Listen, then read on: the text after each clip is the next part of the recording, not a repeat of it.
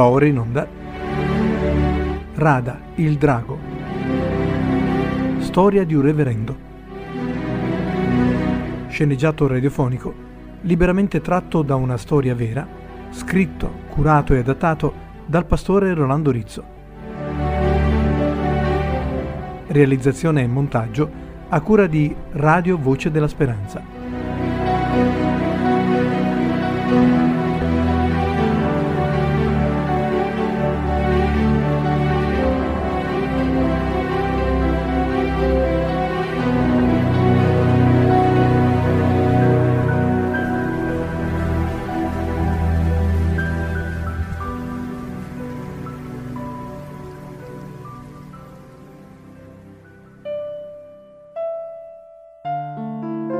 Settima puntata. Riassunto delle puntate precedenti. Marino Ranelli è un pastore evangelico, ha 50 anni, originario di Milano. Vive felicemente in un villaggio di montagna dell'Alta Savoia, a Collonges-sur-Salève, al confine con la città di Ginevra. Assieme alla sua bella famiglia, costituita dalla moglie Giulia e da due splendidi figli Simona e Simone, di 24 e 22 anni entrambi nati in Francia. Simona, una ragazza intelligente e determinata, appena laureata in storia, scopre, alla fine della sua festa di laurea, che il papà è un ex magnaccio tenutario di bordello.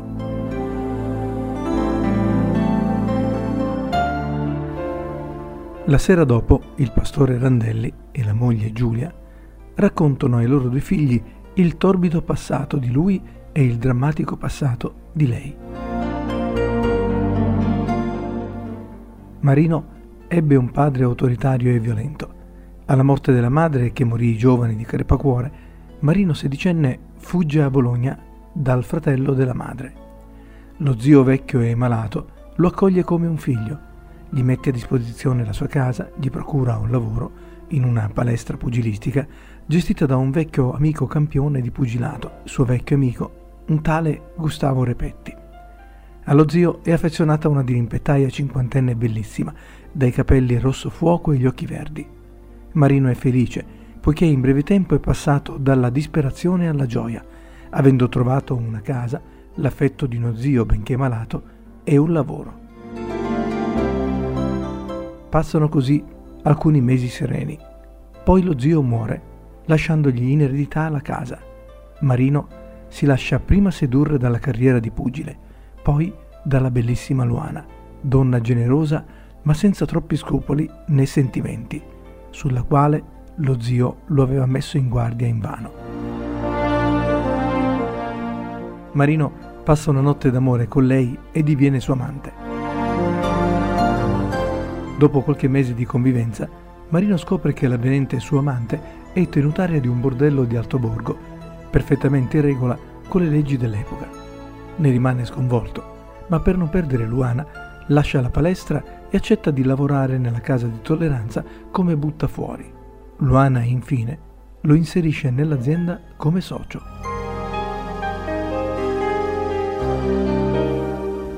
Ai due figli attoniti racconta che il percorso di salvezza ha inizio il giorno che incontra la loro madre, un'orfana che, giovanissima, dalle campagne di Gorgonzola era andata a Milano, al servizio presso un avvocato famoso che prima cercò di violentarla, poi l'accusò con la moglie di provocazione.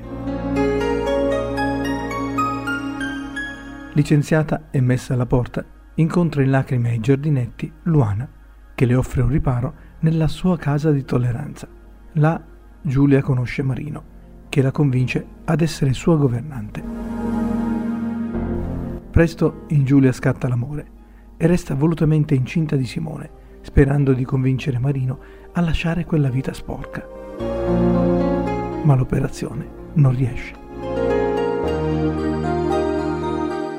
Giulia vive due anni di angoscia, ma poi entra in contatto con un rude pastore avventista che, conosciuta la triste storia, affronta Radaelli, lo denuncia e convince la madre a trasferirsi con il bambino in una località segreta.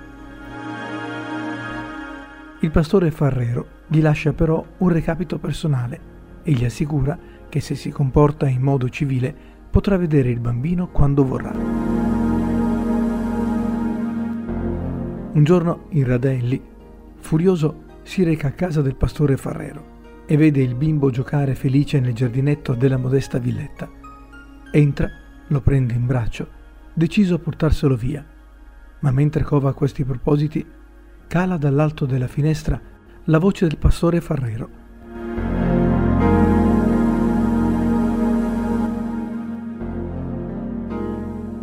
Signor Radelli, non le consiglio proprio di andare via con la bambina. Non le conviene in nessun modo. E chi me lo impedisce, lei? Per carità, io non ho fatto il pugile e lei è forte e muscoloso.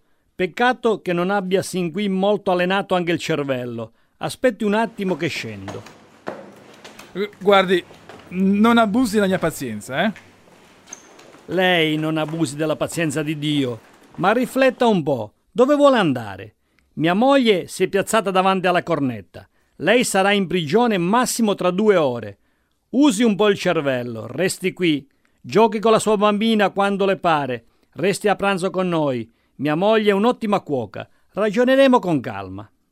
Sì, a pranzo da lei, e poi magari si metterà a leggermi anche alcuni passi della Bibbia, vero? Ecco, bravo! Vede che il cervello le funziona? È proprio il programmino a cui pensavo. Ascolti, lei è proprio un deficiente.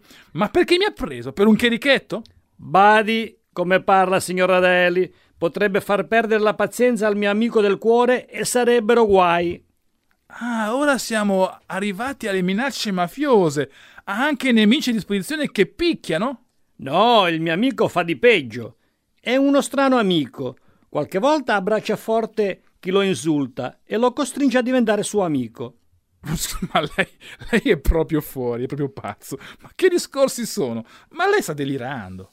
Ma perché non accetta di verificare il mio delirio? Entri in casa, le offro una buona tisana calda, facciamo una chiacchierata. Giulia sta preparando la sua bambina. La porta al giardino, qui vicino che è pieno di giochi. Al ritorno porti con sé un, bolva- un bel vassoio di paste. C'è una pasticceria qui vicino che ne fa di spettacolari. Poi mangerà con noi la migliore pasta al forno che lei abbia mai mangiato e dopo li presento il mio amico. E dove lo tiene il suo amico? In cantina? E qui il mio amico accanto a lei. Non vede che ha le braccia aperte? E io certo sono pazzo. È scritto nella Sacra Parola che Dio ha scelto le cose pazze del mondo per abbattere le fortezze. Ma la smette di delirare, ma la smette, per favore. Papà, papà! Ah, ecco Giulia con la sua bambina pronta per andare a gustare un ottimo gelato. Guardi com'è bella. Tutta la madre, per grazia di Dio.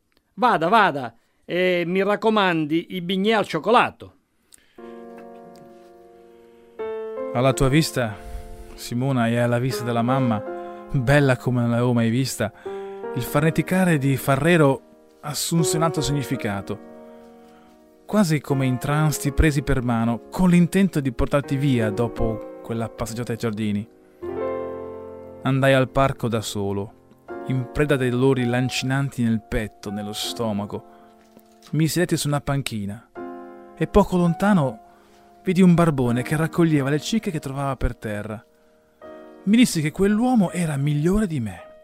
Viveva con le cose che gli altri gettavano. Io invece con le persone che la società rendeva deboli o emarginava. Come Giulia, usata da gente per bene e buttata via come un, cencio inservibile. E poi il sorriso della signora Farrero, l'accoglienza da vecchia amica e l'invito a pranzo. Era un altro mondo. C'era un altro mondo, un altro orizzonte oltre al mio in cui si poteva dignitosamente vivere. E quel tariffario ancora lui che tra poche ore aveva dovuto onorare. Andai a pranzo più volte e anche a cena in quella villetta, dove tutto ciò che accadeva riportava alla Bibbia. Caro Marino, sabato prossimo le sarebbe possibile liberarsi dai suoi impegni di pomeriggio per un paio d'ore? Certo, pastore Farrero. Ha bisogno di qualcosa? Mi ritenga a sua disposizione. Vorrei farle assistere a un miracolo che avverrà nella nostra comunità. Il fiume Giordano devierà il suo corso e passerà dalla nostra chiesa per un paio d'ore. Quattro persone celebreranno il loro patto d'amore con il Signore. Hai mai assistito a un battesimo? Oh, sì, sì, ho sentito al battesimo di un bimbo di mio amico un po' di tempo fa. No, quello non era un vero, un vero battesimo biblico. Per il Vangelo si battezzano solo adulti convinti. Il battesimo è una scelta di appartenenza al Signore, va fatta da adulti e per immersione. Per immersione? E che cosa vuol dire? Che la persona viene completamente immersa nell'acqua, sepolta nell'acqua, come simbolo di morte e resurrezione, per essere davanti a Dio completamente puri. Hmm, interessante. Mi sa che verrò. Venne per riconoscenza e anche un po' per curiosità. E l'inizio non fu per niente entusiasmante. Arrivammo un poco in anticipo e nella sala di culto c'era un viavai assai disordinato. Pareva che stessimo preparando un funerale. Dalla pedana era stato tolto il pulpito ed essa era stata occupata da una specie di sarcofago pieno d'acqua, le cui pareti esterne erano ricoperte di fiori appiccicati con lo scotch, un po' avvizziti ed emanavano un odore dolciastro di morte. Sulla parete dietro c'era l'orrendo affresco di un pessimo pittore che raffigurava una foresta spettrale di alberi nerastri e un orribile uccello, una colomba, che pareva una bianca cornacchia. Poi iniziò l'incontro e fu tutto un cantare vecchi canti del West, un piangere, un rievocare, un leggere e rileggere testi biblici, una noia mortale è un'esibizione di gusti grossolani, pacchiani, di enfasi autoreferenziali e retorici. Restai soltanto per gratitudine e cercai di pens- passare il tempo senza ascoltare, pensando ad altro. Ma al momento del battesimo, inizialmente per curiosità, poi sempre più coinvolto, mi ritrovai come un bambino a piangere. Il pastore Farrero, fasciato in una strana tunica nera, per entrare nel sarcofago non si era servito delle due scalette, ma con un gesto comico aveva appoggiato le mani sul bordo e con un balzo vi era saltato dentro. Poi aveva aggiunto le mani e supplicato lo Spirito Santo di scendere in quella sala. Tutta l'assemblea era in piedi e da una stanzetta laterale entrarono a turno, avvolti in una tunica bianca, due giovanette e due uomini. La prima era una sedicenne da lunghissimi capelli biondi, poi seguì l'altra e infine un bel giovane che poteva avere l'età di vostro padre. Farrero si faceva afferrare con le due mani il suo braccio destro, alzava la sua mano sinistra sul capo della persona senza toccarlo, chiedeva ad alta voce se voleva iniziare un cammino nuovo con Cristo e al sì li immergeva completamente nell'acqua per poi tirarli su vigorosamente. Quando arrivò il turno del coetaneo di vostro padre, contrariamente agli altri, questi chiese di parlare. Farrero, un po' sorpreso e un po' preoccupato, glielo concesse. La comunità sa chi sono stato. Il Signore mi ha già fatto rinascere grazie al vostro aiuto. Scegliete di amarmi nonostante tutto? Seguì un sì imperioso e il pianto di alcuni. Fui immerso e mi ritrovai a piangere anch'io, sconsolato e consolato come un bambino che piange. Da quel momento cominciai a frequentare quella piccola comunità di gente semplice che però, almeno tre volte alla settimana, si riuniva per cantare, pregare, dialogare e crescere poi un giorno risolsi con Luana. Vendetti la casa di Milano, ne comprai una Pavia e chiesi a Giulia di sposarmi. Iniziamo una convivenza diversa e felice, con il mio cuore che in certi momenti pareva essere salito da aghi appuntiti dolorosi. Mi pareva di vivere in un sogno, ma l'ignominia passata si riaffacciava angosciosa, soprattutto nei momenti gioiosi. Ero un altro, ma l'altro che ero stato mi era ancora dentro con i suoi odori flacidi. Mi seguiva ovunque come un'ombra capace di tortura. Giulia lavorava presso un notaio, guadagnava bene e io ero in cerca di un lavoro non facile da trovare perché, a parte tirare pugni, non ero capace di far nulla. ma una sera Farrero volle parlarmi. Un lavoro, un magnifico lavoro ci sarebbe. Conosco un impresario che te lo offrirebbe con i guanti bianchi. E chi sarebbe questo impresario? Colui che ha creato i cieli e la terra. e che cosa posso fare io per avere uno stipendio dal creatore? Il cherubino dalle ali distese? Qualcosa di simile. Quello che faccio io. Non è uno stipendio molto alto, ma nulla ho e nulla ci manca. Ma lei, lei sta scherzando e con il mio passato. Soprattutto a causa del suo passato. E, e poi ho appena fatto la terza commerciale e, e Giulia e, e la bambina. Ma no, è una pazzia. Tu devi compiere appena tre gesti per annullare il passato e ottenere il perdono di Dio. Non sono gesti semplici, ma ti vergogni abbastanza del tuo passato e credo che li compirai. Eh, cioè? Prima di tutto devi battezzarti per immersione e sposarti. Poi il denaro che hai in banca è denaro rapinato e sporco di sangue umano.